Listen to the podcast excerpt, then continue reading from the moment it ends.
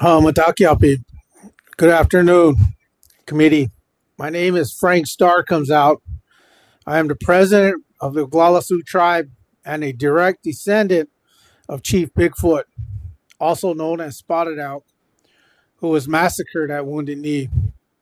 My fellow Wounded Knee descendant, Mr. Cedric Brokenose, who accompanied me to the House side hearing on this bill, made a significant point. He said, The land at Wounded Knee is sacred, as 300 or more of our ancestors lay buried there.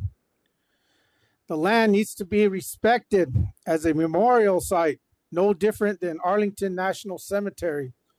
I agree.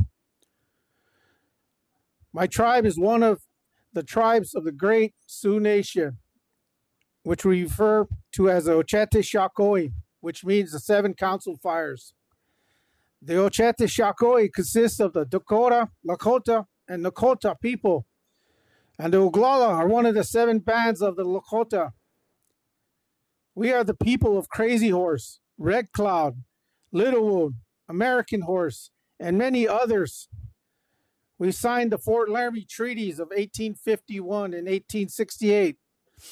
The treaties of 1868, the United States promised that our land would be set apart for absolutely for absolute and un, undisturbed use and occupation of our Oceti Sakowin as a permanent home.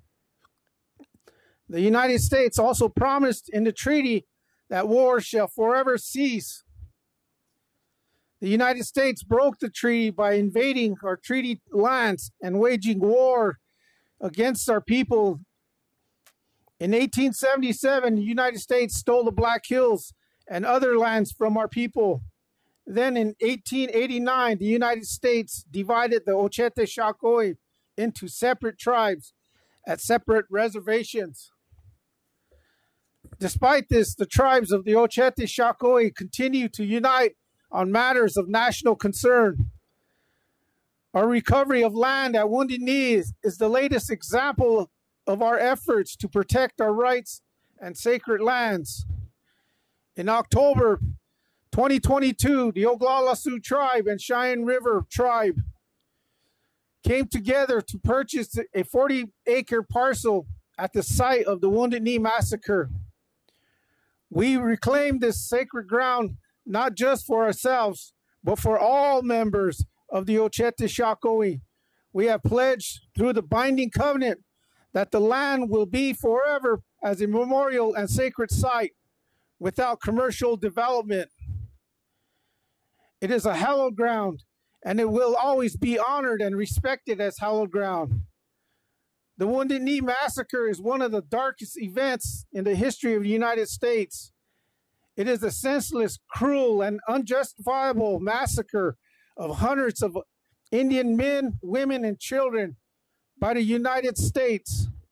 Our people have grieved for well over a century the genocidal attack of our people and our way of life that took place at Wounded Knee.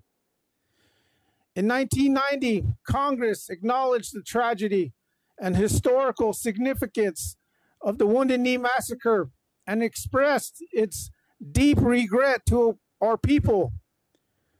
It is an important step in the healing process.